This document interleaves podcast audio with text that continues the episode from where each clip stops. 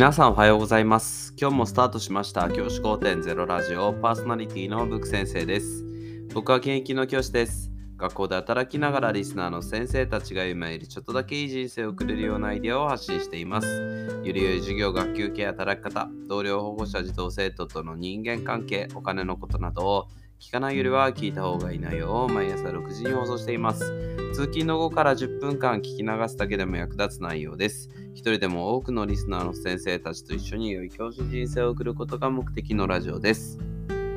今回のテーマは、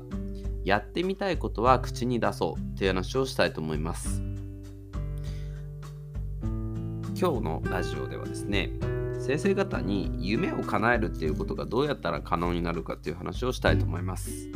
なんかそのスピリチュアルな話ではなくて、まあ、科学的にというか、まあ、どう考えてもこうやればうまくいくよねっていう話をしていきたいなというふうに思います。まずですね、僕がですね、何か実現した夢があったという時にやるようにしてる結論から言いますね。何をしてるかっていうと、いろんな人にそのやりたいっていうことを伝えるようにしています。もう究極これさえできれば大体のことは学校の先生で働いてるうちにはできるできるようになるかなっていうふうに思っています。教員として働いていく上でこういうことがしてみたいっていうものを口に出して言うことこれすごく大事になってきます。例えば僕は僕が今研究してる分野の学会だですね。えっとその研究発表の機会が欲しいなってやってみたいなっていうふうに思っていました。で、それを叶えたい、どうしても叶えたいって思った時に、その話をいろんな方にしていました。校長先生、教頭先生、あるいは同僚の仲のいい先生、あるいは大学の時代に教わった先生、いろんな方にしていたら、本当にですね、そういった機会を作ってもらえる機会がたくさん増えました。例えば、地区内での研究発表の機会に僕の授業実践について発表させていただく機会を持ち持ったりとかあるいは学校外の活動になるんですけどセミナーの発表の機会をもらえたりとかあるいは大学時代に教わった先生との共同研究なんかを進めたりとかそういったことができるようになってきました。これ本当に自分自身が僕自身が何かできるかって何か仕事ができるかとかそういうスキルがあるかっていうことは置いといて それはまあ正直置いといて何よりもそういったことをやりたいっていうことを伝えてきたことが大きかったなというふうに思うんですね。こういうことしてみたいんですっていうことを伝えてきました。いろんな方々に伝えてきました。それが夢を叶える大きな要素になっているというふうに僕は思っています。